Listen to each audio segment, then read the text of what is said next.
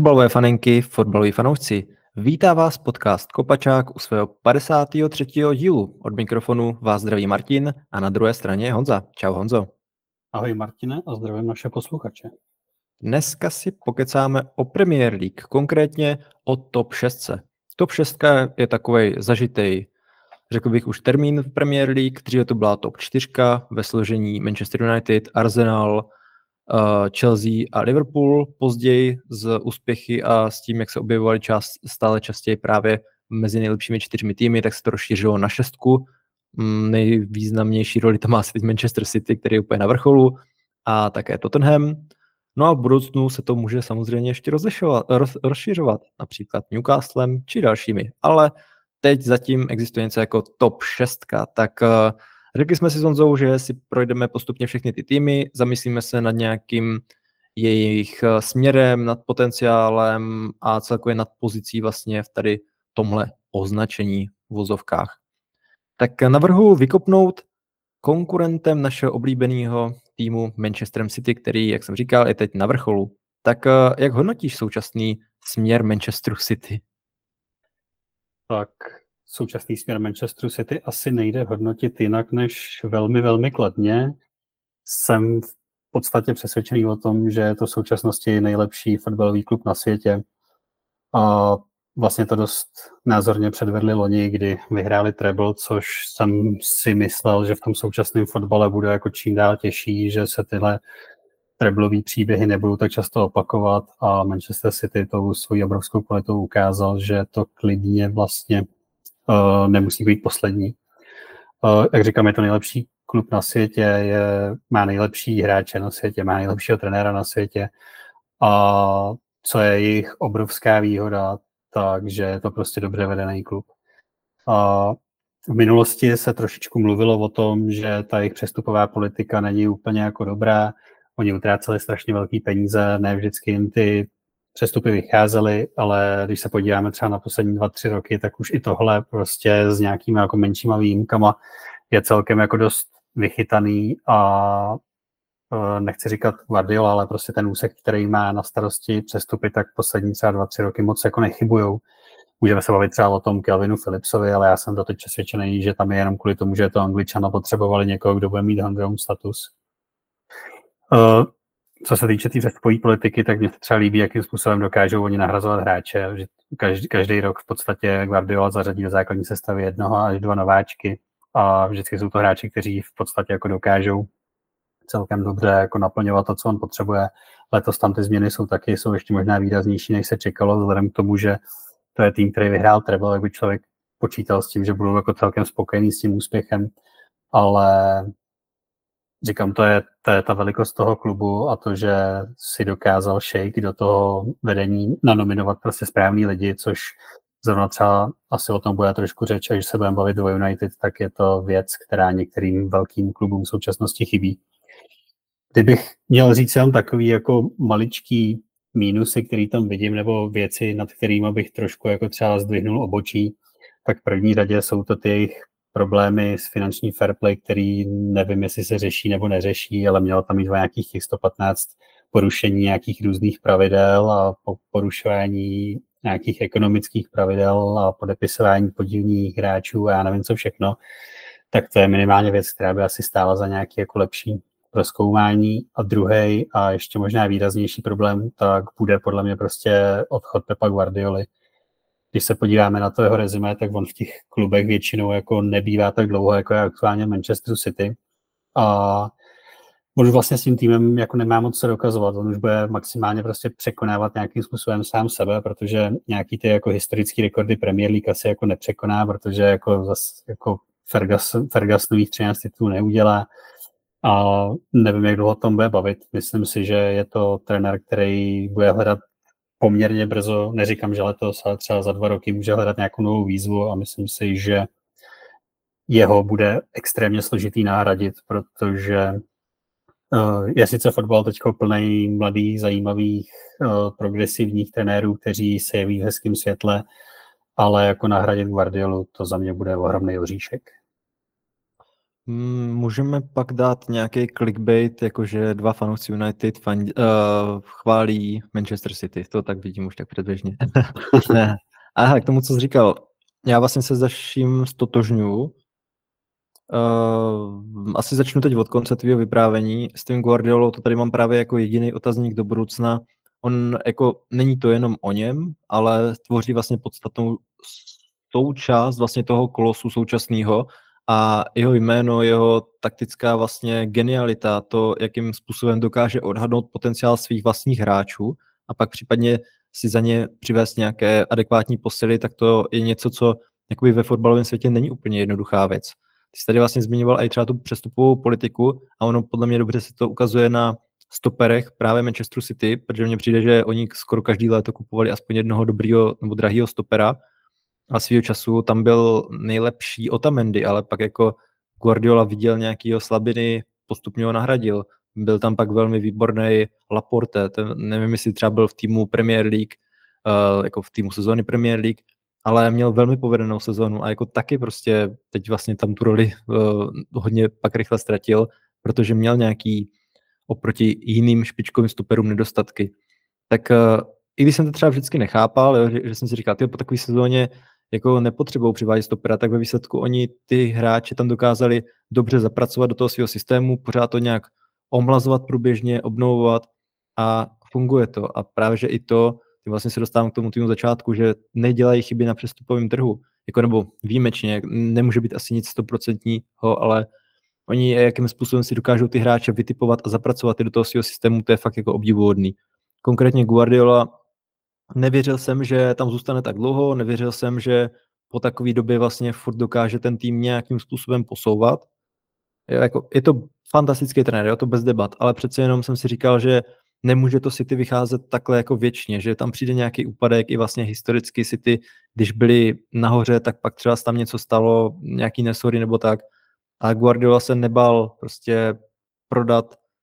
důležitý hráče třeba i svého týmu, ale ve výsledku vždycky za ně sehnal náhradu. I letos Kindogan, který byl ní fantastický, odešel, jasně jako tak to neměl úplně na tom takový vliv, uh, Guardiola, ale prostě chtěl zkusit něco jiného, ale dokázal je nahradit. To, jak zapracoval vlastně Alvarez, který příští, eh, který minulý rok eh, byl spíš takový squad player, tak letos má důležitou roli a navíc oni tam dokážou zapracovávat a i docela dobře ty mladý hráče. Jo, jasný Foden, ten tam asi pořád čeká na nějakou větší šanci, ale případně oni mají kam šáhnout do té své akademie a ten tým, jak je široký a kvalitativně hlavně široký, tak to je fakt něco obdivuhodného a pro mě mají teď bez zesporu nejlíp našlápnuto z celé té šestky, z celé možná i Evropy, protože to, co se tam vlastně buduje, jako nebudu se teď asi na tím takhle zamýšlet nějak komplexně, co Real, co Barcelona a takhle, ale když vezmu vlastně i to, tu jejich stabilitu, finanční fair play dobře, tak jako tam to není úplně asi vždycky ideální, ale celkově jakým způsobem oni jako fungují v posledních letech úplně dominantně, tak eh, to vlastně mě nějak nedává možnost pochybovat o tom, že by třeba za tři roky mohli být na tom hůř. Byť, jak odejde ten Guardiola, tak může se to trošku, trošku pokazit, no. Když jsme vlastně udělali takový ústřední téma z toho Manchester City odchod Guardioli, tak mě by třeba jako zajímalo, jestli tě napadá jako aktuálně někdo, kdo by mohl pře, převzít po něm ten Manchester City, aby zachovali nějakou kontinuitu, protože předpokládám, že po Guardiolovi asi nebudou chtít nějakého trenéra, který bude dělat úplně něco jiného než on. Tak vlastně zkoušel jsem na tím přemýšlet, napadlo by tě nějaký jméno, který by jako mohlo přijít po něm? Hele, zkoušel. Um, já vím, že ono se o tom mluvilo, myslím, tak dva, tři roky dozadu v souvislosti s tím, když Arteta vlastně převzal Arsenal a nevím, jestli to byly vyjádření chvíli potom nebo až o trošku později, že Guardiola si v něm vlastně vychovával nějakého svého nástupce, jenom on nechtěl Arteta asi čekat takovou dobu. Tehdy už se říkalo, že Guardiolu čeká rok, maximálně dva na lavice City, nakonec tam vydržel díl a zatím to vypadá, že to pořád baví. No a případně jako někdo takový, kdo má tu jeho mentalitu v podstatě i Arteta, jakoby hodně těch věcí, co on aplikuje do Arsenalu, tak je jasný, že se to naučil od Guardioli. Tak eh, něco takového bych si asi uměl představit vlastně i v pojetí nového kouče, ale vlastně kdo by to mohl být, nevím, jako teď z těch koučů, co jsou napříč Evropou a jak eh, se nějak jeví, aspoň z těch třeba začátků kariéry, tak mě zaujal Šabi Alonso, to je teď taková hvězdička trenérská, která jako loni vyletěla s Leverkusenem, ale on tam hraje fakt jako dobrý fotbal, vypadá to, že má cit, je velmi chytrý chlap, tak jako takhle na první dobrou bych řekl ho, jinak jsou tam asi nějaký jména, který, o kterých by se dalo bavit, ale ono prostě, když tam vezmeš kohokoliv, tak eh, Guardiola, když už tam přicházel, tak byl jedním z top manažerů na světě, prostě jeden z nejlepších, největší jméno, měl obrovský respekt a teď vlastně kohokoliv jiného tam vezmeš, tak vždycky to bude nějaký krok dolů, ať už z hlediska renomé, tak kvality, tak uh, fakt se to jako snaž, strašně těžko nějak uh, předvídá, kdo by to mohl být. No. Jako za mě úplně nějaký ideální scénář by byl pro Manchester City, kdyby tam jeho asistent, teď vlastně ani nevím, kdo to je, tak uh, už byl nějak k tomu vychovávaný podobně, jak byl třeba a ten Arteta, ale nevím. Ty máš někoho takového? Zrovna ten Xabi Alonso si myslím, že je poměrně jako zajímavý typ, ale u něj se teda, kdybych měl nějakým způsobem hádat, tak čekám, že bys měl skončit spíš uh, v Realu Madrid, o čem se už teda začal jen tak mimochodem spekulovat. Jinak Taky mě napadlo nějakým způsobem, že by ta linka mohla pokračovat některým z jeho asistentů, ale aktuálně vlastně, když nad tím přemýšlím, tak taky teda nevím, kde mu dělá, dělá asistenta, což je trošku ostuda. A jinak jediný jako z, tak nějak ještě z těch aktuálně dostupných men, kdo mě napadl, tak prostě já mám obrovskou důvěru v tom, že Decerby z Brightonu, že roste ve výjimečného manažera, a že Brighton je pro ně jenom přestupová stanice před nějakým jako obrovským krokem a když se podíváme aktuálně, kdybych já byl majitelem některého z těch top klubů, který má velké ambice, ať už z Anglie, nebo já nevím, Realu, Madrid, nebo někoho takového, a hledal bych trenéra, pod kterým, kterýmu bych chtěl prostě ten klub svěřit, který vím, že mi tam nastaví nějaký správný principy, který to bude brát koncepčně a kterýmu bych ten klub jako svěřil na několik let s výhledem, že ne, že teďko vyhraje ligu mistrů, ale že to prostě za pět let bude dávat smysl, tak já bych osobně sáhl teďko právě do Brightonu. Logická volba. Decer by mě hlavou taky tak napadl a jako s tím vlastně souhlasím. On celkově z hlediska nějakého potenciálu nebo i vlastně toho současného jeho uh, vlastně projevu v Brightonu, tak uh, působí jako velmi nadějný trenér i pro ty větší kluby, ale mm, nevím, no jako já si umím spíš představit, nebo mě vždycky víc seděl na takový tým jako třeba Arsenal nebo něco takového, Liverpool potenciálně, ale jo, tak potenciálně i Manchester City, byť eh, tam je to složitější s tím, jak ta šířka kádru je uh, fakt jako velká, musí se rotovat, uh, není to takový jako pro mě úplně stejný, ale jasný, jako, že z hlediska nějakého potenciálu a já nechci Decerbio po, nějak podceňovat, je to fantastický potenciálně coach i pro Manchester City, tak uh, proč ne, no. No jinak uh, ještě k Manchesteru City, uh, tady mám poslední věc, co mi tak napadla, tak uh, ono je to nějaký, nějak způsobený i tím, že vlastně fandím Manchester United, hodně vlastně dlouho uh, žiju v tom, my jsme vlastně oba dva tak nějak podobně staří, tak sledujeme United třeba kolem 20 let, uh, fandíme tomu, ty myslím o trošku možná i víc, tak uh, Vlastně, když to všechno začínalo, tak hodně fandů United to bralo jako tak, no tak jako dobrý, máte jeden titul, máme historii, máme xkrát víc titulů, máme ligu mistrů, všechno takový, ale postupem času vlastně Manchester City, a teď už je to v podstatě půlku mýho fotbalového života, co to jako fakt tak sleduju, tak se dostal před United, protože vlastně před eh, deseti lety odešel Ferguson eh, z United, tehdy to bylo ještě takový, že bych bral, že United jsou i fotbalově na tom, nebo z hlediska nějakého potenciálu výš. No ale od té doby se to tak nějak eh, na straně červených ďáblů trošku začalo kazit. No a City vlastně toho využili a to, jakým způsobem vlastně za sebe udělali dominující kolos, tak vlastně má vliv i na to, že během těch deseti let si získali strašně moc fanoušků po celém fotbalovém světě a vlastně já jsem teď tady týden nebyl, byl jsem na dovolený a mě vlastně překvapilo, kolik tam bylo merče s Manchesterem City a já bych skoro i řekl, že jsem potkával více lidí, co mělo na sobě něco s Manchesterem City, než s Manchesterem United. A když jsme jezdívali jako kdysi jako menší s rodičema do Chorvatska, tam prostě nebyl žádný merch Manchesteru City, jako žádný dres. Postupem času tam třeba objevoval Agero nebo někdo takový. ale vlastně teď mě až překvapilo, kolik těch uh, dětí mělo, jako jo, byl tam Messi a takovýhle, ale hodně právě měl Manchester City a málo kdo měl Manchester United. To měli třeba zase ti starší, jo, nebo nějaký ten domácí, uh, ti domácí lidi, kteří prostě jsou už takový starší, tak uh, mě to jako trošku překvapilo a říkám si, že City vlastně i v tomhle směru to teď United docela nandávají a už uh, to není jenom o tom, aby jsme poukazovali na historii, furt se tím vlastně oháněli, protože vlastně posledních deset let je asi tak nějak zřejmý, na které straně Manchesteru jsou fotbaloví fanoušci šťastnější a užívají si víc toho fotbalu.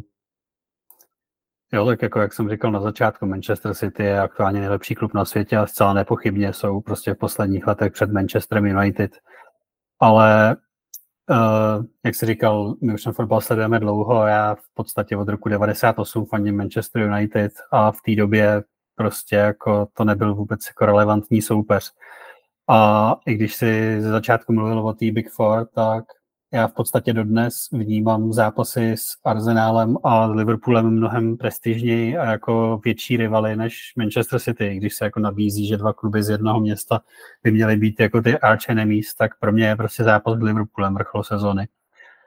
A já jsem prostě člověk, který má rád fotbalovou historii, který sleduje, který si poměrně dost pamatuje a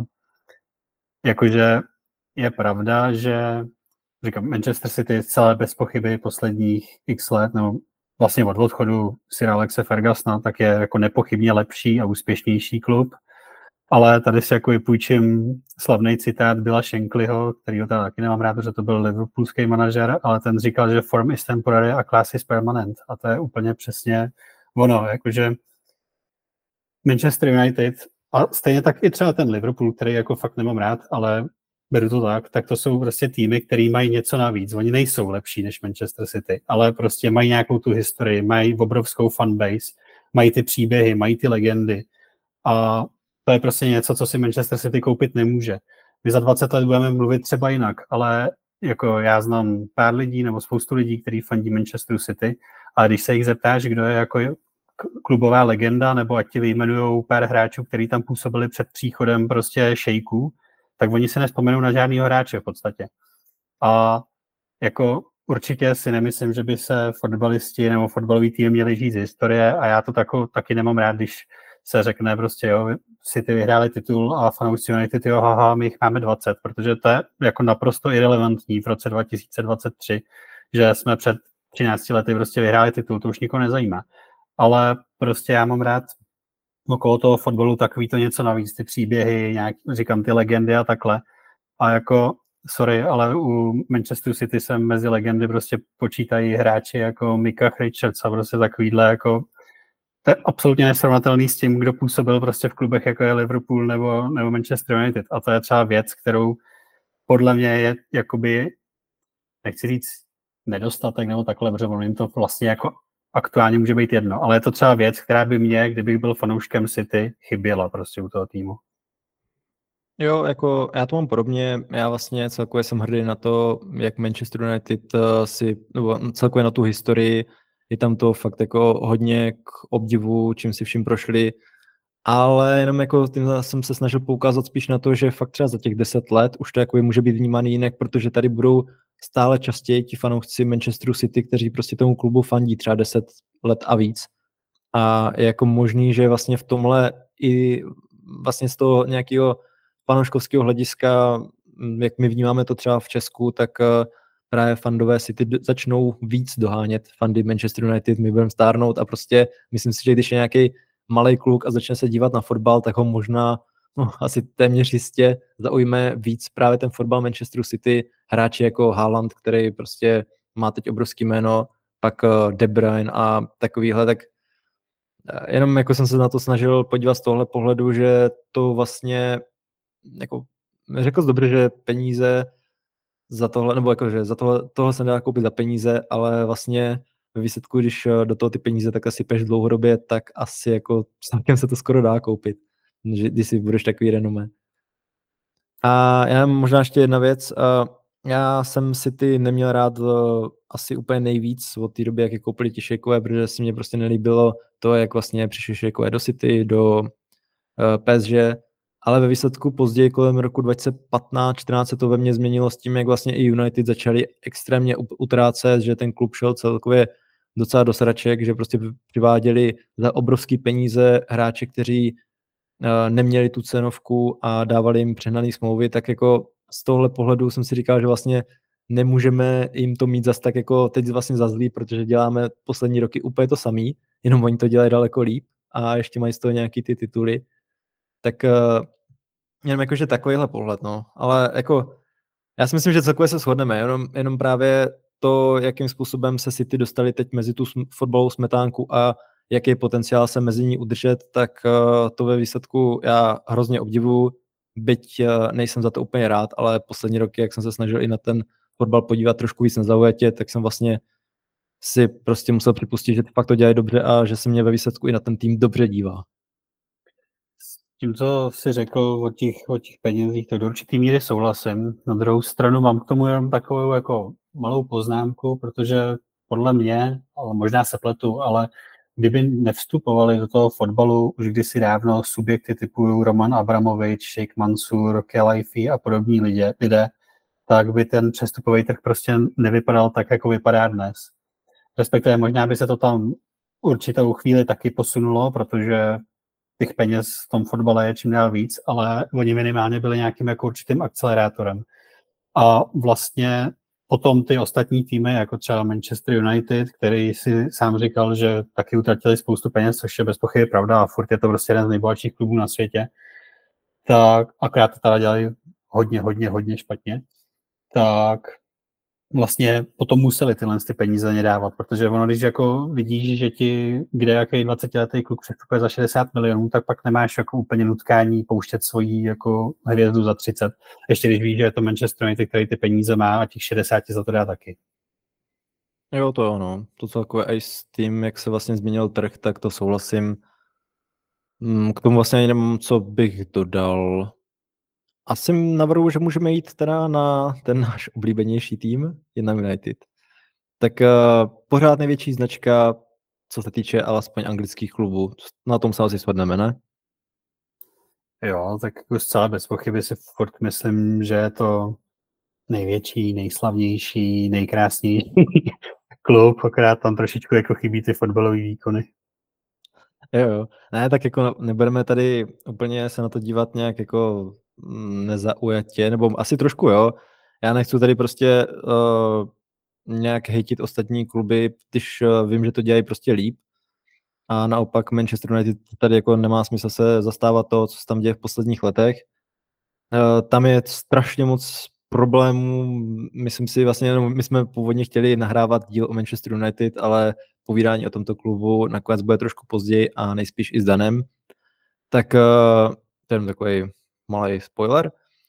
ale to vlastně, co se tam celkově teď děje, nebo v těch posledních letech, to je jako fakt šílenost, jak se to vlastně tak mohlo pokazit. Jako já jsem měl každý druhý léto, možná i skoro každý léto v nějakým období pocit, že to půjde lepším směrem, že ty Vogo tady tihle hráči to jako nemůže se pokazit, ale ve výsledku skoro každý hráč, co tam přišel, nebo tak možná i většina, ne jako skoro každý, tak eh, se tam neuchytil nebo nenaplnil ten svůj potenciál a co hůř, oni když pak odcházejí vlastně z klubu, tak eh, málo kdo za ně dal nějaký velký peníze, kterým aby vlastně aspoň tohle se dalo nějak vynahradit. Tak eh, furt mě vlastně nějak baví se dívat na ty zápasy, když jako je to hrozný, ale to, jak dlouho to nefunguje, tak to je fakt jako docela smutný, ne, Honzíku? No, jako já jsem takový jako nešťastný fanoušek už fakt jako zhruba od toho roku 2013, takže už jako vím, jaký to je být jako fanoušek Arsenálu. Ale jo, tak prostě ten, ten směr, kterým se v posledních letech uh, ubírá Manchester United, tak jako já to mám taky v takových sinusoidách, že každý léto prostě přijdou zajímaví hráči, nějak, nějak si člověk říká, jo, to bude dobrý a pak prostě přijdou první kola a hned máš zase chuť na sebevraždu. Každopádně já jsem měl obrovský, jako obrovskou důběru v Erika Tenhaga, kterou hned v první sezóně si myslím, že mě jako naplnil nějakým optimismem, odvedl podle mě neskutečnou práci, když se podíváme na to, jakým způsobem hráli United před ním a po něm. Nicméně letos prostě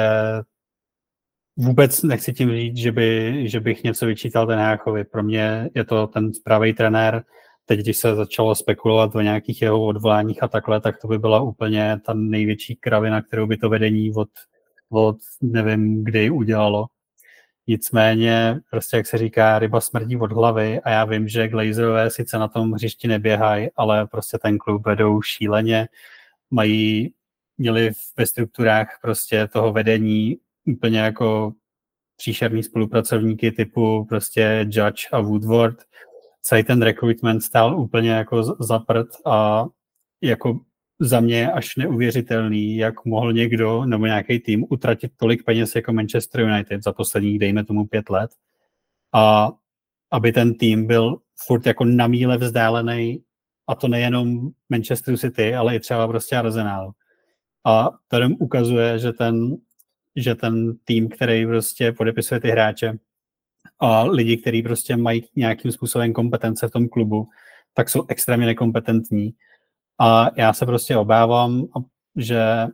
dokud to budou vlastnit ti samý lidé, jako to teďko vlastní, nebo teďko už víc než 20 let, tak tom prostě se nedočkáme žádný výrazný změny a vlastně to ukázalo i toto léto, protože různí insidři z Manchesteru, jako jsou Laurie Whitwell a tohle, tohle lidé, tak v podstatě se shodovali na tom, že v létě ten Hák opravdu chtěl Harryho Kanea, Harry Kane opravdu chtěl do Manchester United, minimálně na začátku toho léta, než byl intenzivnější zájem Bayernu, ale prostě mu to smetli ze stolu, že už je moc starý a že radši prostě budou investovat do jiného hráče. A prostě žádný majitel na světě, žádného klubu na světě nemá ty fotbalové znalosti a kompetence tak dobře zvládnutý, jako má prostě manažer toho týmu a kort ještě takhle kvalitní, jako je třeba ten hák, takže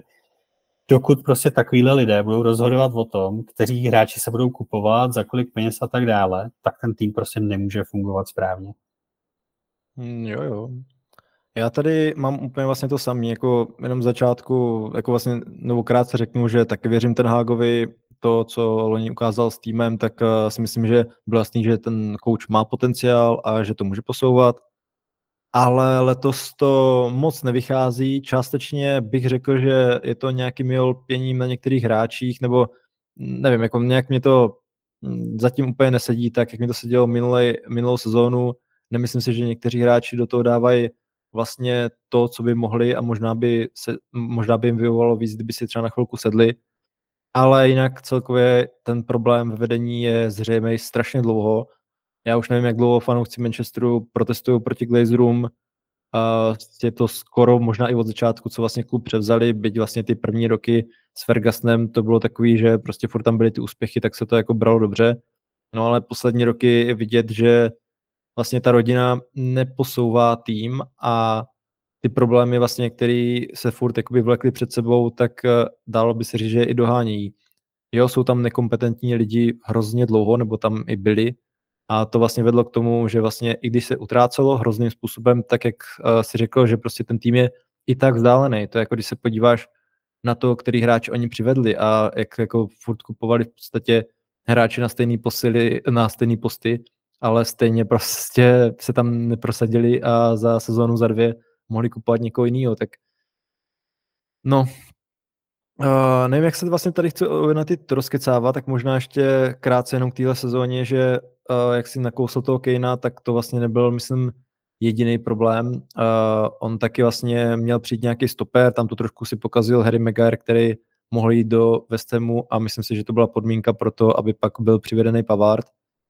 taky měl přijít někdo na levý kraj obrany, to se prostě taky nepovedlo, tak vlastně na konci byl úplně vzít uh, region, taky vlastně jsme přivedli Johnny Evanse, to vlastně byla taky taková spíš nouze, jako není to úplně ideální stav, jasný, jako že Johnny, mám ho nějak rád, jako mám k, tomu, k němu nějakou citovou vazbu uh, vzhledem k tomu, jak hrával kdysi za United, ale prostě není to jako borec, u kterého bys čekal, že by měl hrát právě za jeden z nejambicioznějších klubů na světě tak eh, to vlastně, co se stalo v létě, tak myslím si, že je daleko, je to hodně vzdálený od toho, kde chtěl mít ten hák ten svůj tým. Dobře, získal Onanu, ten zatím úplně nenaplňuje potenciál, ale z hlediska nějakého týmového progresu nebo i z hlediska toho, co čekáme od United do budoucna, tak eh, se to asi dalo čekat, že nějaká taková změna přijde, tak jako proč ne? Beru i Hojlunda, ale nebo jako případně další posily, ale je to takový strašně neideální a nemám z toho pocit, že prostě ten hák takovýhle tým chtěl. Kor vlastně mu byl vlastně slibovaný, myslím, i Greenwood, že se vrátí, nebo jednu dobu kolem toho bylo taky tak nějak živo, že se říkalo, že by se mohl vrátit do týmu, najednou pak jako se nevrátil do týmu, nikdo za ní vlastně nepřišel, stačilo, vystačilo se se Sanchem, Pelistrim, no ale Sancho, co se stalo taky, že jo, to moc eh, prostě, jak to říct, no prostě to s ním asi moc nevíde. Anthony, ten taky měl svý problémy, tak eh, celkově těch problémů je v týmu tolik a když to vezmeme ve spojení s tím, že majitele nepodporují ten Haga v té současně docela dobře rozjetý práci z minulé sezóny, tak eh, ten klub vlastně nemá nějakou šanci se dostat eh, zase brzy na ten vrchol. A teď, když ostatní týmy okolo jsou na tom podstatně líp, jsou rozjetější, mají taky zajímavý postoj, nebojí se investovat, tak eh, United se musí hrozně ohánět, aby pak ke konci alespoň měli šanci se do té top 4 dostat. Protože teď momentálně, jak to je, tak jim hodně ujíždí vlak. Jo, tak letosní přestupový okno bylo takový rozporuplný. Myslím si, že zcela objektivně můžeme říct, že Mason Mount a Onana byli ten Hagovo posily, což jsou určitě hráči, který on chtěl, ale ten zbytek to už taky, prostě přišlo mi to spíš taková znouzecnost. Bylo to samozřejmě hodně ovlivněný taky tím, že byly problémy s finanční fair play a v podstatě jako neměli možnost kupovat hráče, pokud žádný neprodají. Takže, jak si říkal, ten Maguire závisel na tom, uh, jestli přijde nebo nepřijde jiný stoper. Samozřejmě mám trošičku jako ještě nutkání tuhle sezonu nebo ten start té sezony omlouvat, protože kromě toho, že prostě Sancho se najednou zbláznil, Anthony prostě udělal to, co udělal nebo neudělal, a každopádně byl taky načas vyřazený. A k tomu, když se prostě zraní 10 hráčů a z toho jako větší část hráčů, kteří by jako hráli i třeba základ, tak to prostě je znát. A tak tolik, tolik zraněných by pocítil i Guardiola. Nicméně určitě to není ideální. Myslím si, že i s tím, co bylo k dispozici, tak se mělo uhrát víc bodů a vlastně mám takový jako problém, že tam těch zápasech jsou jako náznaky toho, že to bude dobrý, ale že vydrží prostě hrát tak 15 minut a zbytek toho zápasu je prostě bída. A že jediný prostě, kdo zase snese nějaký jako přísnější měřítko letos, tak je samozřejmě zase Bruno, kdo jiný. A u ostatních, nebo teď třeba poslední dva zápasy, ten Casemiro se zvedl, ale jinak i ostatní prostě byli dost za svými jako loňskými výkony, bez formy a navíc si myslím, že hodně bohužel pocitujeme absenci Luka Shawa a ještě víc pocítíme absenci Lisandra Martinez. Jo, s těma zraněníma souhlasím. To jako, kdyby byla aspoň ta stoperská dvojice pořád fit, tak si myslím, že by se o to taky dalo odrazit, ale takhle to je docela na prd. Máš něco ještě k United nebo půjdeme dál? Můžeme jít dál, aby byl smutný. Jo, já si myslím, že bychom se o nich dokázali bavit díl, pak to někdy si vynahradíme s Danem, ale pojďme spíš dál, protože když na veselější budeme chválit zase další nějaký rivaly, třeba Arsenal. tak dobře, zkusíme veselé chválit Arsenal. Tak Arsenal to je pro mě furt takový jako dobrý, ale mám tam prostě nějaký ale. Je to tým, který dlouhodobě byl taky takovým jako synonymem výsměchu a forever čtvrtý a já nevím co všechno, ale prostě s příchodem Artety se tam něco, řekněme, změnilo. Ten tým začal fungovat úplně jinak, Arteta ho dokázal slušně přebudovat, tady je potřeba pochválit Stena Krenkeho a prostě majitele, majitele Arsenalu, že podrželi Artetu, i když první sezony dopadl špatně. Já mám pocit, že snad první sezóně byl osmý nebo kolikátej a že první dva, tři roky to nevypadalo úplně dobře, ale potom prostě dorostli mu někteří hráči, nakoupili chytře fotbalisty a hlavně teda se zbavili takových těch hodně nepovedených protože dneska už se na to tolik nespomíná, ale Arsenal měl taky jako, jako sérii hodně podivných divno nákupů, i když třeba nestáli tolik jako v United, ale prostě měli tam hodně dřeváků, kterých se pak nemohli zbavit. Ale každopádně ta přestavba klapla dobře, aktuálně ten tým vypadá super, oproti loňské sezóně ještě rozšířili ten kádr, což určitě bude potřeba, protože letos hrajou poháry. Ale každopádně ten tým je mladý, hraje fajn fotbal, je vidět, že prostě trénuje super manažer, jak si před chvílí vlastně říkal, tak je to, že jo, Guardiolův učení a zrovna u Artety je to fakt jako hodně znát. A oni mají právě jakoby velkou podle mě nevýhodu, že právě hrajou v té Guardiolovo éře, protože on prostě, když už jako ztratí nějaký titul, tak ztratí prostě jeden. On nebude prohrávat pravidelně v tom Manchester City. Takže jako dokud Guardiola neodejde, tak se obávám, jako, že Arsenal za stolik jako trofej nezíská. A to, proč jsem říkal, že u toho mám takový ale, tak jako ten tým je prostě dobrý, ale mě tam pořád trošičku něco chybí. I loni, oni dlouho vedli, v lednu mám pocit, že měli náskok jako snad jako k deseti bodům, to bych možná kecam, ale měli jako velký náskok. Ale já jsem ani v tom lednu, ani na chvíli nepochyboval o tom, že ten titul ztratí a fakt jsem jim ani trošku nevěřil. A je to částečně tím, že neříkám, že hráli špatně, ale výrazně jako overperformovali loni, když se podíváme na nějaký, nevím, expected points a takhle, tak získali určitě víc bodů, než měli získat. Plus to bylo samozřejmě způsobeno nějakými zraněními, zranil se Gabriel Jesus, zranil se Saliba, dejme tomu, ale pořád nemám z Arsenalu ten pocit, že to je ten tým, který má na to prostě vyhrávat pravidelně, hrát to nahoře a být jako ty skvělý a tou dominantní silou. Prostě takový ten pocit, jako jsme měli třeba okolo roku, dejme tomu 2018 z Liverpoolu, který byl výborný, nebo teď to máme z toho Manchester City, tak mě to u Arsenal pořád chybí. Prostě je to možná tím, že je to stále dost mladý tým a pokud to jádro toho týmu, což řekněme Martinelli, Saka, Edegaard, Saliba, když vydrží pohromadě, tak za tři, čtyři roky to může být jako opravdu neskutečný tým, ale pořád si myslím, že jsou ještě jako hodně daleko za Manchesterem City a asi bych se jako divil, kdyby vyhráli letos titul na úkor Guardioli. No to já asi taky. Já zase si říkám, že nevím, jestli se loni, nebo jestli nějaký velký procento fanoušků loni třeba na začátku sezóny vůbec čekalo, že by se Arsenal mohl porvat o ten titul, tak z tohle pohledu je vlastně, jsem taky neviděl jakoby někoho, kdo by měl vlastně bojovat o titul, ale během sezóny já jsem to měl úplně vlastně stejně, jo, že jsem si říkal, ty Arsenal, pamatuju si na časy, kdy to bylo ještě za Fergasna,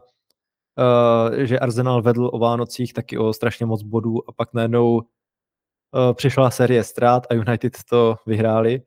tak uh, furt jakoby tyhle ty nějaký stereotypy jsem měl zažitý. No ale kolem toho ledna mě tak nějak už i ostatní lidi vlastně začali tím, jak uh, se hodně vyzdvihoval Arsenal a i vlastně sám Arsenal, jak dokázal tam otočit nějaký zápas, kde prohrával, jak jsem si říkal, ty Vogo, když už nehrajou dobře a i tak to dokážou vyhrát, tak tenhle tým jako by mohl vyhrát titul. A já jsem to postupně začal připouštět a pak najednou se to celé obrátilo tak uh, právě když už jsem začal věřit, že by to mohli dát, tak nakonec City se svou bláznivou formou, jak všichni drtili, tak no, z, prostě víme, co se stalo. A jak jsi řekl vlastně, že oni mají smůlu na to, že jsou v éře Guardioli, tak mně se jako u tohle nabízí se zamyslet, že vlastně v podstatě všechny tyhle týmy, jak teď jsou, tak eh, fungují nějakým způsobem, nebo jakože z hlediska nějakého potenciálu, jak vlastně to bylo třeba před těma 10-15 lety že máš skvělý tým, který dokáže nějakým způsobem vyhrávat, ale víš, že ten tým jakoby není neporazitelný, jo? že na konci bude mít nějakých 75 bodů, 78 třeba, jo, a dokáže s tím vyhrát titul. Ale City dokážou uhrát ke stovce bodů a fakt jako hodně soupeřů přehrát a i ty lepší soupeře dokážou jasně na hřišti převálcovat a jako odhrát s nimi otevřenou hru, to prostě je kolikrát sebevražda. Tak uh, z tohle pohledu právě nevím, jestli ten Arsenal nebo jakýkoliv jiný tým můžu teď vlastně nějak vnímat jako potenciální tým, který má šanci se uh, porvat ze City, když oni mají kvalitnější hráče, jsou nějak zažitější, mají sebevědomí a vlastně i ten herní systém, který oni praktikují, tak uh, je hrozně těžký ho jednou udolat, na tož nějak pravidelně. Tak uh, ten jako takhle. Ale jinak podstatě souhlasím se vším, co jsi řekl o Arsenalu. Je to velmi zajímavý tým, který má plno mladých hráčů. Už to není takový ten ustrašený uh, hráč, uh, který vlastně, když uh, jeden rok někde vyletí, prostě se um, no jako hráč, myslím jako ten tým Arsenal, že když se jim zadaří, mají tam plno mladých hráčů, takže pak najednou to zase rozprodají, jak to bylo ještě za éry Wengera. Teď prostě tam ty mladí hráče mají, dokážou i udržet, dokážou je nejspíš i motivovat a nějak i zaplatit, což dříve taky třeba byl docela problém. Tak uh, myslím si, že jsou na správné cestě, jenom uh, to chce ještě nějak uh, udělat ten tým širší, aby když právě vypadne třeba ten Saliba, což si myslím, že byla obrovská ztráta,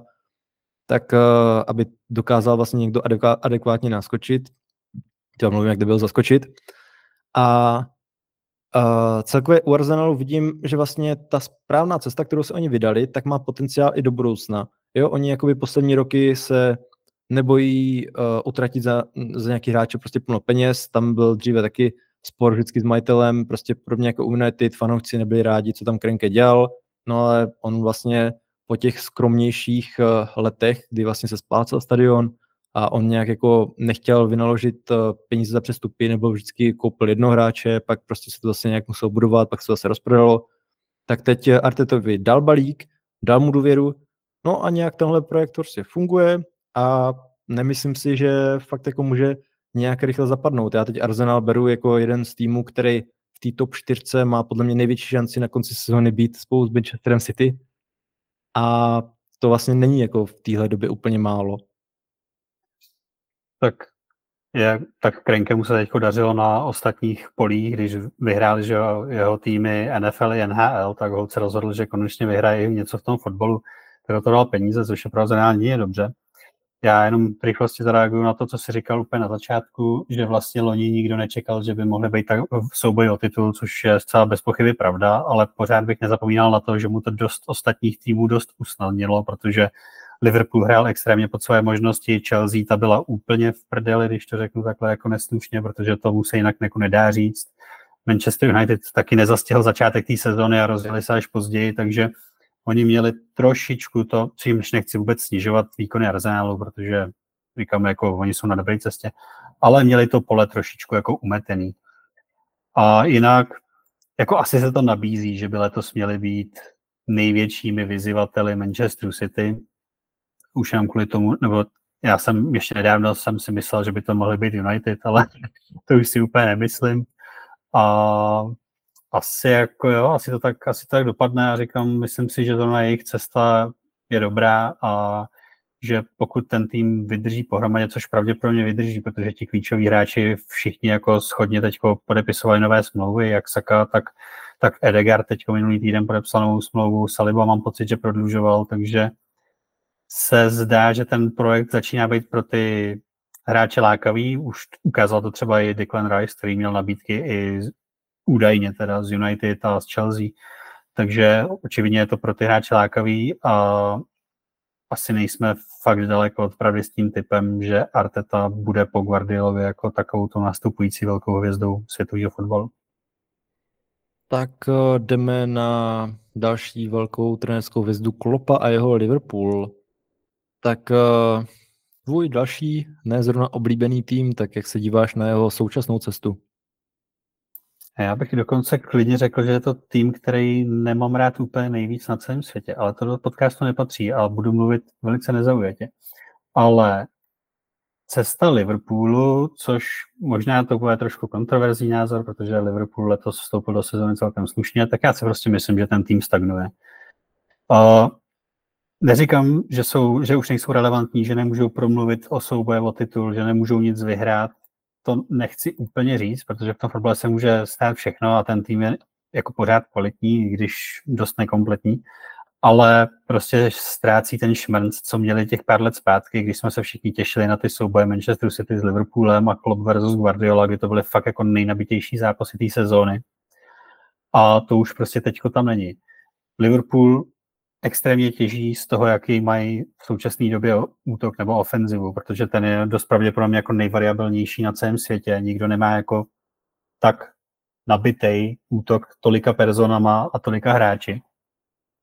A z toho třeba letí těží hrozně letos, protože oni jako nevstoupili úplně jako v excelentní formě jako herně, že by vypadali skvěle, ale dokážou tuhle ty podivný zápasy, kde prohrávají, otáčet. A je to z velké části i právě díky tomu, že oni prostě nějakým způsobem hrajou, pak tam a v 60. minutě tam prostě z lavičky pošlou třeba Darwina nebo Žotu, což jsou prostě top hráči a když přijdou na tu unavenou obranu, tak, tak jim dávají hrozně zabrat. Myslím si, že velký problém může být potenciálně to, že se jim nepovedl prostě úplně perfektně ten rebuild zálohy, který byl potřeba. Přišli McAllister se Sobošlajem, což jsou excelentní hráči, ale prostě nemají šestku. Nemají náhradu za Fabíňa, což byl prostě těch pár let zpátky pro Liverpool klíčový hráč. A samozřejmě McAllister to hrát může, ale není to klasická šestka za prvý a za druhý se tím jako ubírají některé jako jeho přednosti, který jinak má a který prostě na té šestce on nemůže, nemůže využít. A navíc prostě mají teď velký ob- problém s obranou. Uh, o tom, jako, že trend není úplně jako excelentní do defenzivy, to víme všichni už dlouhodobě. On to vynahrazoval tu svoji defenzivní laxnost tím, že dal prostě každou sezónu 120 asistencí, takže čím se jako nějakým způsobem vykoupil. A ani Andy Robertson už není v takové formě, jako byl a úplně jako nejzásadnější jejich problém je, že Virgil už je fakt jenom jako stínem toho hráče, který ty tři, čtyři sezóny, někdy okolo toho roku 2018 byl jako asi nejdominantnější stoper na světě. On už ani zdaleka prostě tak dobrý není, výkonnostně se strašně propadl a tím, že on k sobě nemá jako stabilního kvalitního partiáka, kdy oni furt neví, jestli to bude prostě Konaté nebo Matip, nebo tam dáme Gomeze, nebo kdo to má být, tak prostě ten propad jeho formy je prostě znát. Takže za mě a je to heretická kacířská myšlenka a žádný fanoušek Liverpoolu s tím pravděpodobně nebude souhlasit, ale já si prostě už nejsem jistý, jestli by tam Klopp měl zůstávat další roky, a nebo jestli by minimálně neměl prostě přemýšlet o nějaký výraznější změně minimálně třeba v rozestavení, protože on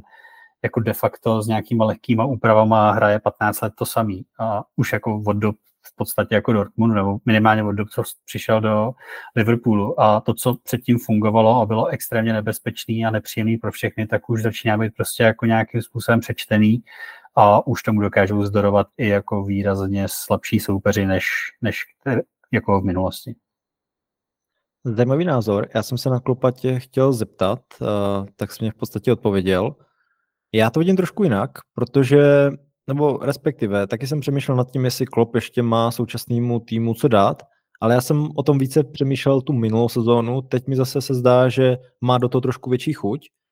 A já jako nevím úplně, nebo neznám nějaký ty podrobnosti toho zákulisí Liverpoolu, jako třeba víme o Glazerech a mm, tom, co se tam jako dělo během léta v Manchester United, tak eh, já jako nejsem si jistý, jak současní majitelé Liverpoolu podporují nebo jsou schopni podporovat tým nějak dlouhodobě pravidelně nějakýma většíma finančníma částkama. Jasný, jako ti záložníci nestáli úplně málo, ale to, že tam prostě nepřišel nějaký klíčový hráč na pozici právě té šestky za toho Fabíňa, tak to je jako no problém, protože ono jako dlouhodobě má Liverpool hodně slabou zálohu, měl to vyřešit svého času Tiago, ten prostě se furt necházel na Maroce a nepotkával se se svou ideální formou a furt vlastně se nějak čekalo, že ti hráči, co tam teď jsou, tak eh, že mají nějaký potenciál, což jako jo, on i na Keita byl svého času velmi dobrý hráč, ale prostě v tom Liverpoolu to nebylo ono a furt se na něco čekalo. A za mě Liverpool měl v jednu chvíli, jak vyhráli vlastně ten titul a o sezónu dřív, tak eh, měl potenciál k tomu, aby právě nejel na to, kde teď jsou Manchester City, ale oni vlastně neinvestovali do šířky kádru. Liverpool měl vždycky problém v tom, že když se zranili někteří hráči, takže už to tam pak bylo znát. Kor, když se zranilo více hráčů, což v lize, jako je Premier League, tak není vlastně něco neobvyklého a ta Marotka, i co teď trápí vlastně United, tak eh, jako jednou za čas potrápí skoro každý tým. Tak eh, za mě, kdyby tam prostě už tehdy se začalo budovat něco jako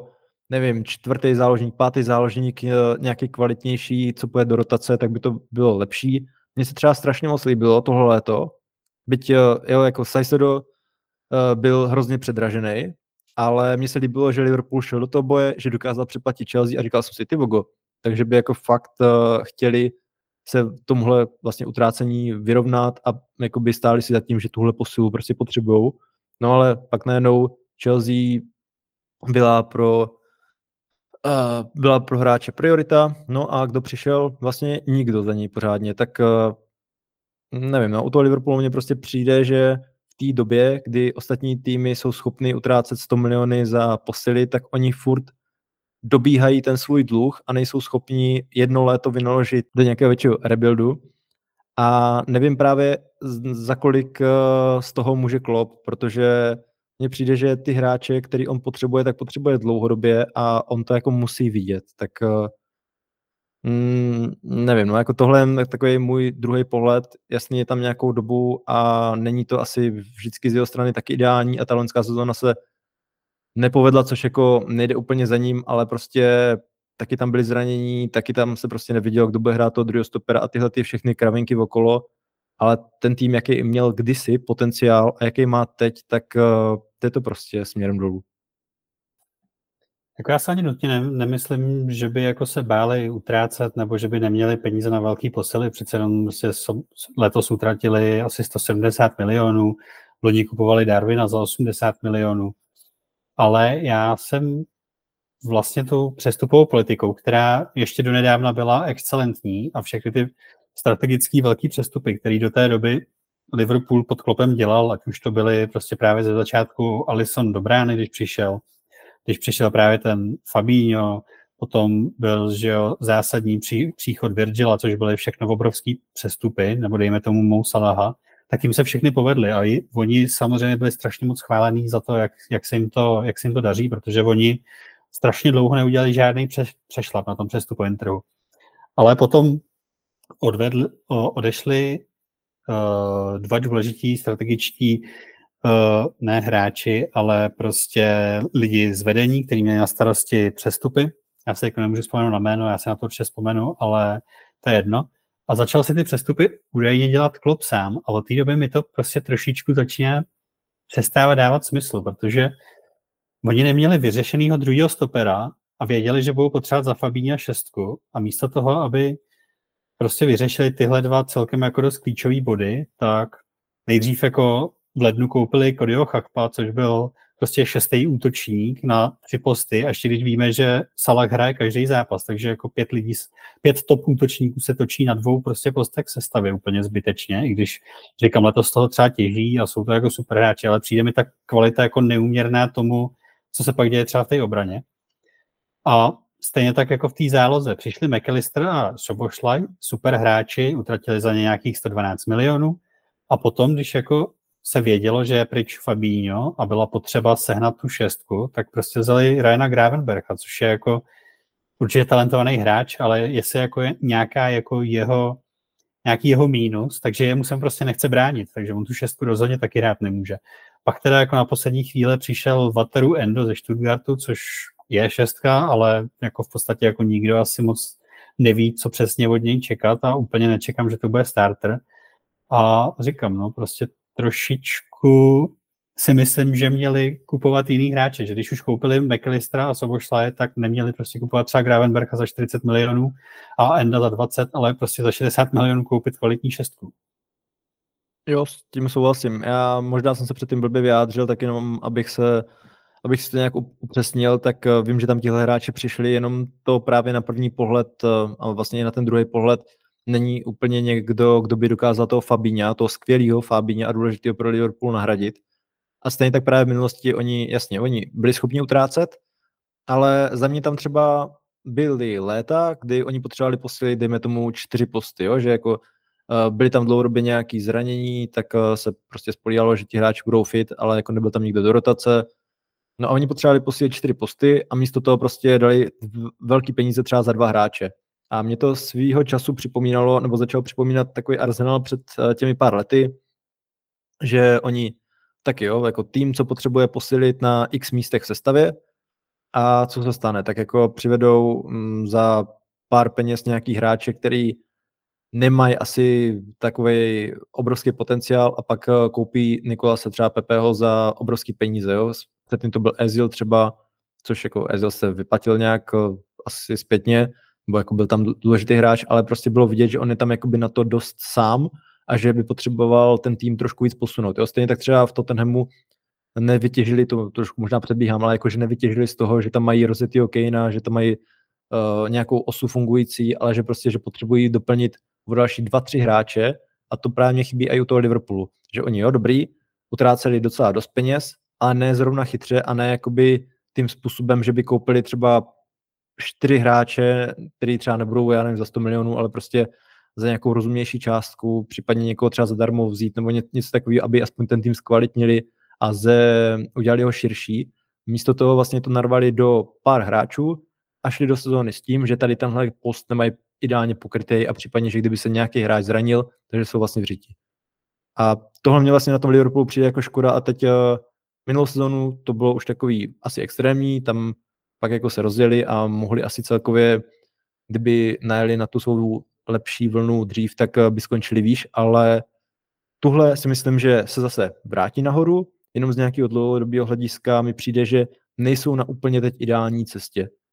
A s tím klopem to mě trošku překvapil, jsem neviděl, že teda takhle tam je rozesetý, ale uh, tak to možná dokážu úplně posoudit.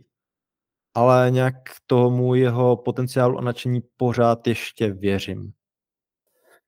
Já jsem si mimochodem vzpomněl na ty dvě jména, co jsem chtěl říct, a to byly Michael Edwards a Julian Ward, což byli dva frajeři, kteří měli dlouhý roky zodpovědnost za přestupy Liverpoolu, kteří stáli právě za všema těma Virgilama, Salahama, Alisonama a tak dále. A ono tam pak právě mělo údajně dojít k nějakému jako konfliktu mezi nima a Jurgenem Kloppem, který a mělo snad jít o něco ve smyslu, že Klopp chtěl prodlužovat smlouvy se staršími hráči, kteří oni nedoporučovali, aby je prodlužovali a došlo tam prostě k nějakému sporu, oni odešli a Klopp měl údajně jako opravdu převzít zodpovědnost za ty přestupy. A myslím si, že to je pro Liverpool jakoby nejzásadnější změna a zhruba jako fakt se to dá vypozorovat, že od té doby, kdy tihle dva odešli a měl to teda přezít ten klop, tak ty přestupy, já jako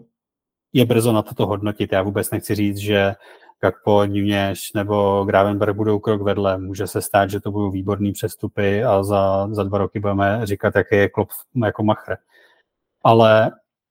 aktuálně mě osobně to nedává zas takový smysl, jako mi dávali všechny ty přestupy, které dělali do té doby. Jo, chápu tvůj pohled. A jak eh, si tady nějak shrnul to, co se dělo v tom zákulisí, tak to si pamatuju, že jsem taky něco o tom četl, ale nemám takovýhle vhled do toho, tak to nedokážu asi úplně posoudit. Tak uh, za sebe můžu jít na další tým. A já navrhu nechat si tvou oblíbenou Chelsea, o který rád mluvíš, nakonec, tak eh, dáme Tottenham. Kde je vlastně tvůj oblíbenec? Poste Coglu, tak uh,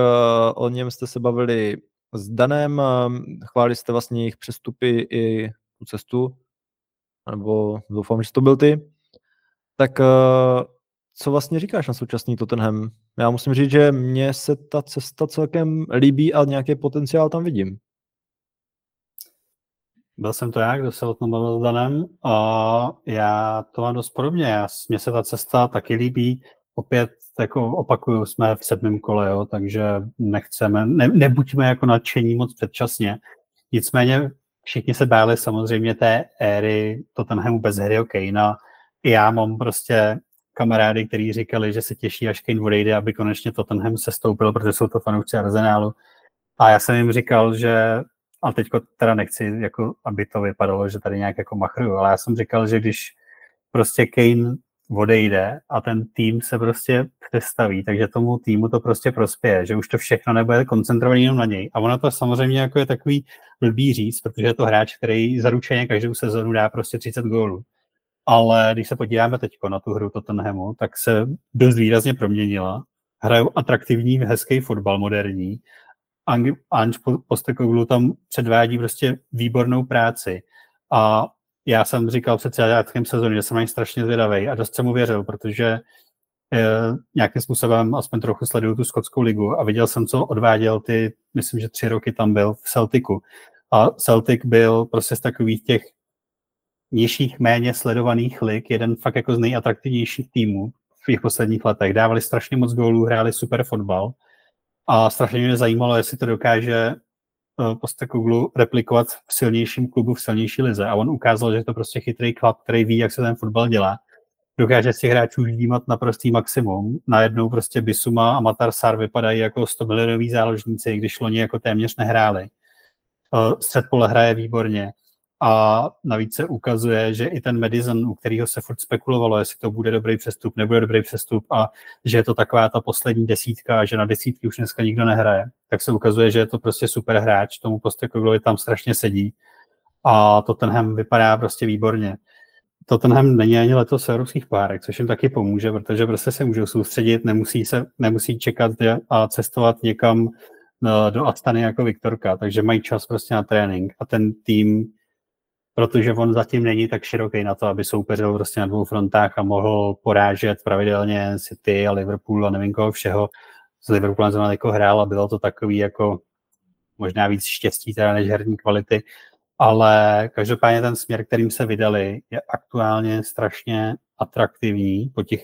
letech se všema těma Kontema, Mourinhama a s těma jako trenérama, který očividně jako se na tu roli nemoc jako nehodili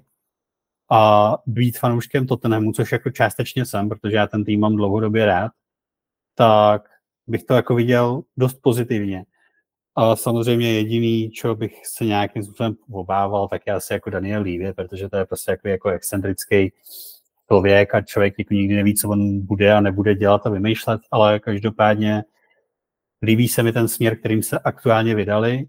Znovu opakuju, je to ještě brzo na hodnocení, ale ale jsem z toho nadšený docela. No, já tady mám eh, to Livio docela velkým písmem, protože to je takový hodně těžko předvídatelný chlapík. Ona celkově ta osobnost těch majitelů, to by se dalo zmínit u každého toho týmu, protože to, jakým způsobem oni k tomu přistupují, tak to nějak formuje vlastně to, kde jsou teď. A jako Levy šel hodně špatnou cestou, že prostě si myslel, že když si tam vezme Murnia nebo Conteho, tak že to asi nějak začne fungovat, ale pravděpodobně možná ani ty kouče neznal natolik, aby věděl, že vlastně jim nemůže on dát to, co oni budou potřebovat, což znamenalo obrovský peníze prostě na to, aby ten tým byl fakt hodně posílený. A uh, tak si tím nějak prošel, Tottenham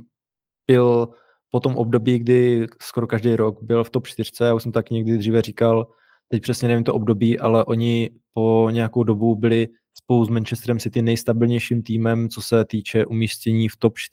4 eh, a tedy i v Lize mistrů. A Uh, za mě jako oni měli fakt už tehdy fantastickou nějakou základnu hráčů, to už jsem vlastně předtím nakousl, tam byl Loris, Alderweireld, Vertongen, Kane, pak tam přišel vlastně ten Son. A oni jako tohle nevyužili k tomu, aby se posunuli dál aby se zainvestovalo do týmu, aby se to posílilo na trošku více uh, místech sestavy, aby to nebylo opřený prostě jenom o genialitu Kejna nebo spolupráci se Sonem. A nějak to tenhle si prošel úpadkem a já jsem upřímně nevěřil, že tahle sezóna bude mm, taková, že uvidím jako něco lepšího. Já Postecoglu neznám, a jenom jako jsem to tak nějak vnímal z toho, jak ty se vychválil a tak jsem si říkal, jo, tak jako může to být zajímavý a nečekal jsem, že to bude fungovat už takhle z začátku. Teď se ten tým jeví hodně dobře, jenom mám trošku obavy ohledně toho, že když bude potřeba se zase někam posunout, když přijdou ty těžší zápasy a přijdou třeba v dalších sezónách poháry, tak eh, zda právě Lívy dokáže uvolnit trošku víc peněz a ten tým posunout i v tomhle směru, ale celkově jako ten projekt, jaký tam je, tak uh, mně se to vlastně líbí. Není to o tom, že by oni koupili x hráčů za 100 milionů, je to fakt jako něco, co má mm, koncepci, uh, takový jako blbý slovo ve fotbale, ale prostě je to koncepční práce, kterou se tam vydali a pokud to bude dlouhodobě podporovaný a není to jenom o tom, že když najednou se prostě něco nepovede, že bude coach pryč nebo se prostě něco razantně změní, tak Tottenham má určitě potenciál, byť pořád si nejsem jistý, jestli s tímhle majitelem mají možnost nějak dlouhodobě konkurovat těm úplně největším týmům. Jo, tak těm největším týmům zatím samozřejmě konkurovat nemůžou. To jejich současné umístění je taky do určité míry spjatý s tím, jak ten zbytek Big Six hraje, ale já jsem teda čekal, že bude trenér, nový trenér úspěšný, ale nečekal jsem teda takhle rychle, to zase jako nebudu úplně dělat takovýho proroka, protože, protože ta změna tam byla fakt jako razantní a vlastně je to po, poprvé, co mám nějaký jako pozitivní pocit z Tottenhamu od té doby, co odešel Početino, který je vlastně dostal tenkrát na druhý místo ligy a do finále ligy mistrů. Takže oslý můstek na Chelsea. Tak jak se naznačil, tak Chelsea je můj velice oblíbený klub taky. A souvisí to opět s tou Big 4, protože v dětství, když jsem začal sledovat, že víc nějak Premier League, tak v podstatě přicházel na Romana Abramoviča, byl to první takový jako větší v uvozovkách nepřítel toho klasického fotbalu, kdy prostě přišli nějaký petrodolary do toho, do té Anglie a začali se kupovat všichni dobrý fotbalisti, kteří mají ruce a nohy. Takže v té době jsem si vybudoval takovou určitou antipatii k tomu klubu. Nicméně no, hovoříme o současném směru a to je prostě úplně strašně snad ani jako není reálný nějak svým způsobem se k tomu vyjádřit, nechci říct nezaujatě, ale jako aby to mělo nějaký smysl, protože mě tam postrádá úplně jako cokoliv, ten smysl, co, tom, co se jako poslední roky, od to, dva roky od toho vstupu teda Beliho do týmu tam jako děje. Protože jasně, v tom týmu byl potřeba nějaký rebuild, ale já si prostě nemyslím, že ve fotbale se dá dělat rebuild tak, že prodám 20 hráčů a koupím dalších 30. A pro mě vždycky takovým jako měřítkem toho, jestli je přestupní období úspěšný nebo není, je, jestli je ta kvalita toho kádru lepší než před, uh, před, tím, před tím létem. A když se podíváme třeba na Chelsea, tak prostě oni za vlastně roka půl utratili miliardu eur nebo liber, teď bych kecal, to si nejsem jistý, a ten tým prostě není silnější, než byl předtím. Když se podíváme teďko, tak oni utratili strašně peněz třeba za Palmra, Mudrika a dejme tomu Laviu a teď je prostě řekněme otázka, je to jako lepší trojice hráčů, než by byli třeba Mount, Kovačič a Havertz, který tohle léto odešli. Já si to prostě jako nemyslím. A říkám, chápu, že tam byl potřeba nějaký razantní řez, ale nejde prostě ve fotbale dělat rebuild tak, že koupím 30 hráčů, kterým je v okolo 20 let a budu doufat, že to nějakým jako způsobem bude fungovat. Je potřeba jim přiznat k dobru, že si myslím, že na to vzali relativně dobrýho trenéra, protože Početino má slušný man management, je to trenér, který dokáže jakoby něco budovat, což ukázal v tomto Tenhemu, a je to navíc trenér, který dokáže dobře pracovat s malými hráči, což teďko tam má v podstatě jako celou školku. Ale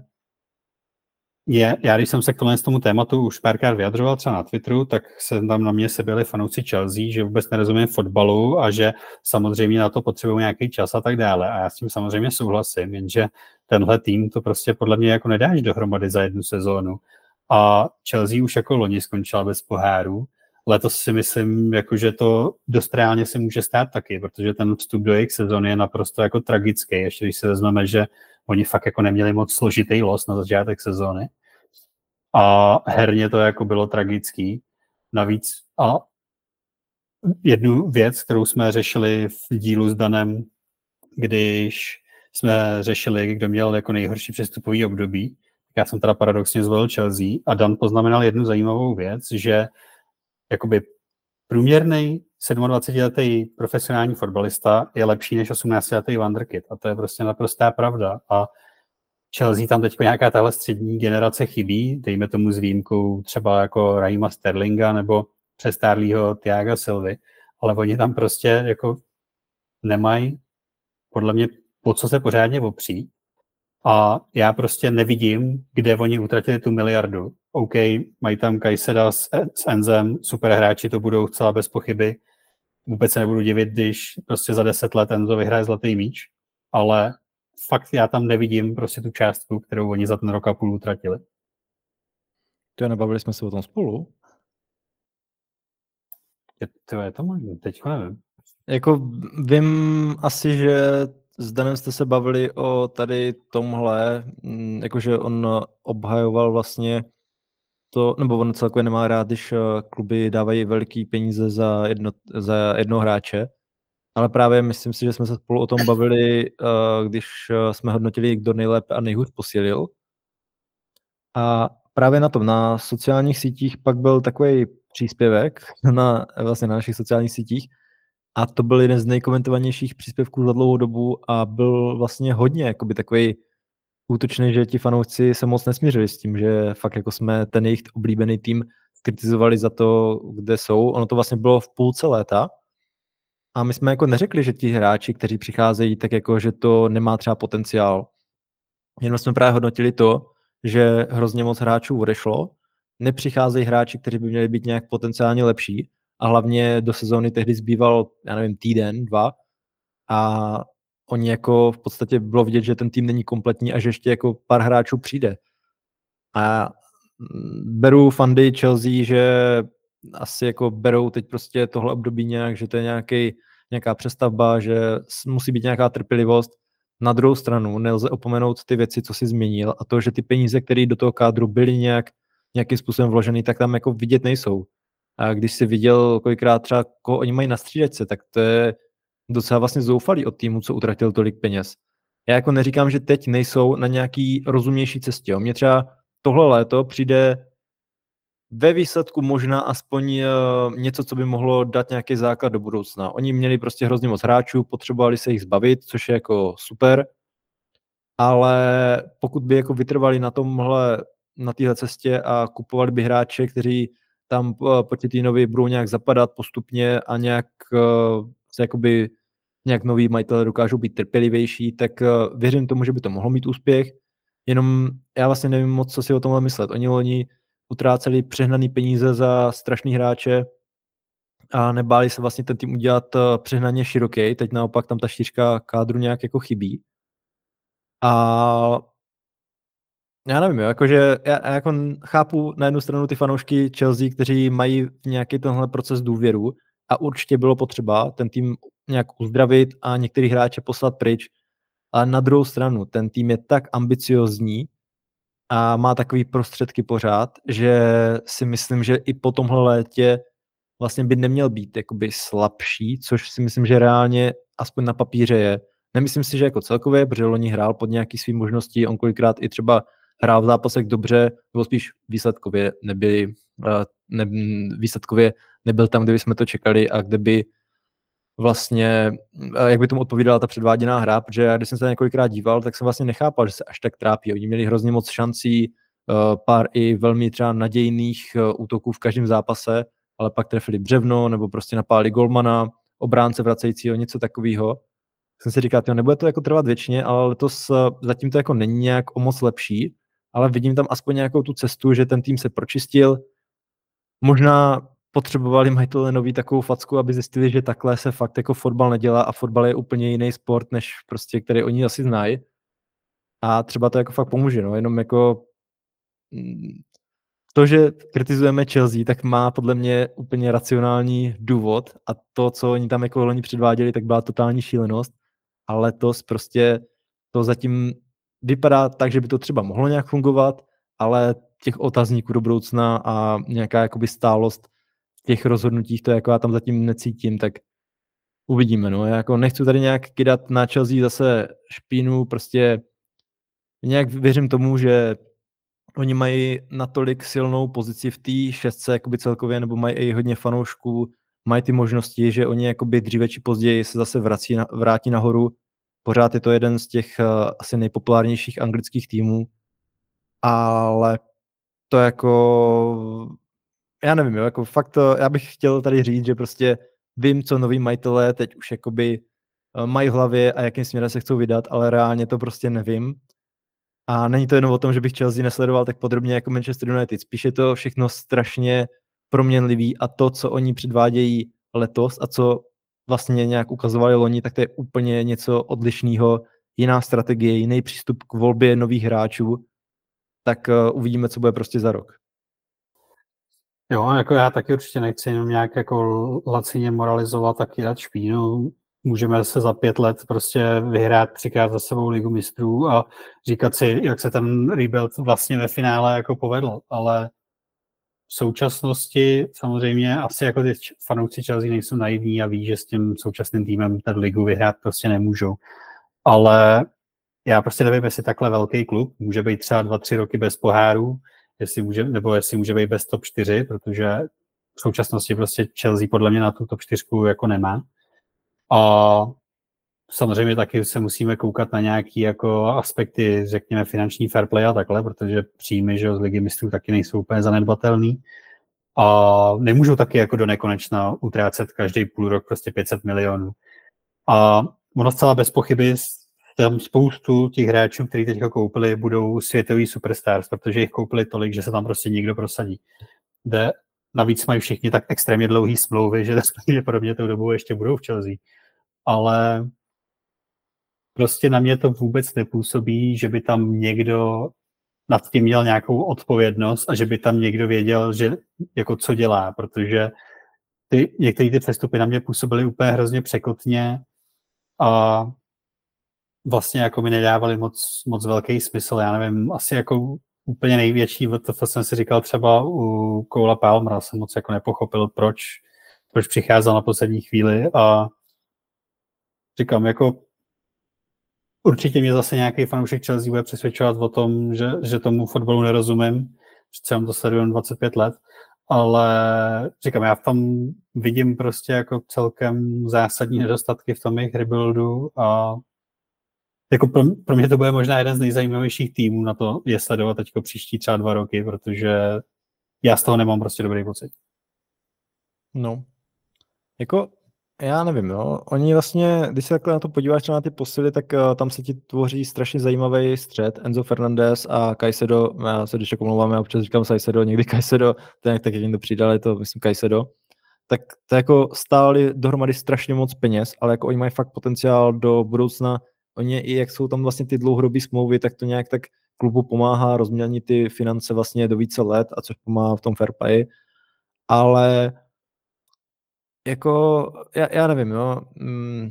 já na jednu stranu si říkám, že třeba i ten Palmer může být jakoby zajímavý hráč, že mě se třeba v City, když občas nastoupil, tak mě přišel jako docela zajímavý, jenom tam nedostal tolik prostoru a přece jenom na té pozici byla obrovská konkurence a nějak si říkám, že by to jako mohlo fungovat. Jo? To, že za něj dají zase velikánský peníze, tak to je jako věc druhá. Stejně tak třeba ten Mudrik, já pořád věřím, že to je zajímavý hráč, jenom oni ho přivedli za takový velký peníze, který vlastně ho hned nějak tak eh, odsoudí do nějaký škatulky, že prostě musí, eh, nebo jako se očekávalo, že ten tým bude najednou tahat, tak oni musí se podle mě nějak uklidnit a fakt jako začít nějaký svůj nový projekt. Jako to, to je šílený slovo vždycky ve fotbale, ale jak právě třeba Tottenham, Arsenal, eh, když si ten Liverpool, tak vždycky tam byl nějaký ten zajímavý projekt, nějaká dlouhotrvající vize, tak teď dobrý, je tam početíno, nějak se prostě pročistil vzduch, eh, někteří hráči šli pryč, ale jako zda tam je nějaký teď jako nějaká vize, nějaký projekt, já nevím, jo, to fakt jako zatím je strašně, strašná, strašně krátká doba na to to nějak posoudit. A třeba mě u Chelsea chybí to, co kdysi pomohlo uh, Manchesteru City, teď vlastně po tom, co Šejkové koupil Newcastle, tak i Newcastle, že tam přišel nějaký člověk, který uh, nějak vydefinoval ty kroky, co se mají stát. Nebylo to o tom, že prostě teď utratíme strašně velikánský peníze a za rok, za dva máme titul, ale šlo to nějakou postupnou cestou, nějakou fakt koncepční, přivádějí se hráči, kteří prostě třeba nebyli úplně aktuálně ti nejlepší na světě, nebo jako ne vždycky, ale byl tam nějaká vize do budoucna a že se tam tvořil pevný základ toho týmu. A u Chelsea Třeba to je ten Enzo, třeba to je Kajsedo a takovýhle jako potenciál tam určitě je a kolem nich se může tvořit tým, ale jako ta nejistota je podle mě fakt jako strašně velká na to, kolik uh, úsilí už jakoby do toho ten nový majitel vlastně dal, nebo jako myslím finančně úsilí, tak uvidíme, no. Já jako nevím, jestli se chci asi víc rozkecávat o ty Chelsea, ono fakt jako je to takový téma, že já chápu jako na jednu stranu ty fanoušky, kteří s náma nesouhlasí, ale na druhou, když se jako tak na to podíváš, na to, jak se vlastně ten klub prezentuje, co dělal v posledním roce, nejenom v posledních pár týdnech, anebo během toho léta, tak uh, ty zmatky jsou na místě, kor pro někoho, kdo ten klub nesleduje třeba tak pečlivě a nemá takový vhled vlastně za, uh, jak Dan říká, za uh, za postraní čáru, tak uh, nevím, no, já jako asi nemám moc k Chelsea, co bych dodal. Já už to taky nějak víc asi rozkecá nebudu, já řeknu jenom poslední věc ještě k tomu Cole Palmerovi a prostě si myslím, že Guardiola není blbej a kdyby to byl prostě nějaký world class wonderkid, u kterého by člověk věděl, že za dva roky bude jasný starter anglické reprezentace, kort ještě v momentě, kdy je to angličan, kterých prostě ty týmy potřebují a za stolik jich jako ty top týmy nemají, tak by ho prostě do de facto konkurenčního týmu neprodával, i když přišla prostě úplně jako šíleně vysoká nabídka, která se asi nedala odmítnout. Ale to je asi tak nějak jako poslední věc, co bych nějak Chelsea dodal. Tak dobře, tak uh, tímhle jsme se dostali na konec naší veřejné části. Jsme vlastně probrali tady postupně všechny týmy z top 6. Uh, mohli bychom se tady bavit i o těch dalších, který mají potenciál, ale to třeba zase někdy v budoucnu. No a my teď budeme pokračovat z naší částí na Hero Hero, kde vlastně si rozebereme zatím uh, současný průběh Premier League z hlediska nějakého největšího překvapení, zklamání, dáme svůj tip na to, kdo vyhraje titul, kdo skončí v top 4 a taky kdo se stoupí. Takže pokud vás zajímá naše povídání, tak budeme rádi, když zavítáte na naše Hero Hero. Je to herohero.co lomeno kopacak a čeká tam na vás nejenom nadstavba tady tohle podcastu, ale i naše povídání, uh, vlastně, který budeme to nahrávat, ale bude o kariéře Paula Pogby a také fotbalové spravodajství, které tam na vás čeká každý týden a věnujeme se tam přehledu všech vlastně lig, který se tedy nějak více sledují. Tak uh, pokud uh, vás bavíme a dle čísla to vypadá, že celkem jo, tak budeme rádi, když eh, vás budeme moc bavit i tam. Honzo, díky ti za spolupráci a za chvíli se uvidíme na našem, jak jsem říkal, na naší nadstavbě. Já se taky loučím zatím. Čau. Mějte se krásně, užívejte si teď ještě teplého počasí a zase příště ahoj.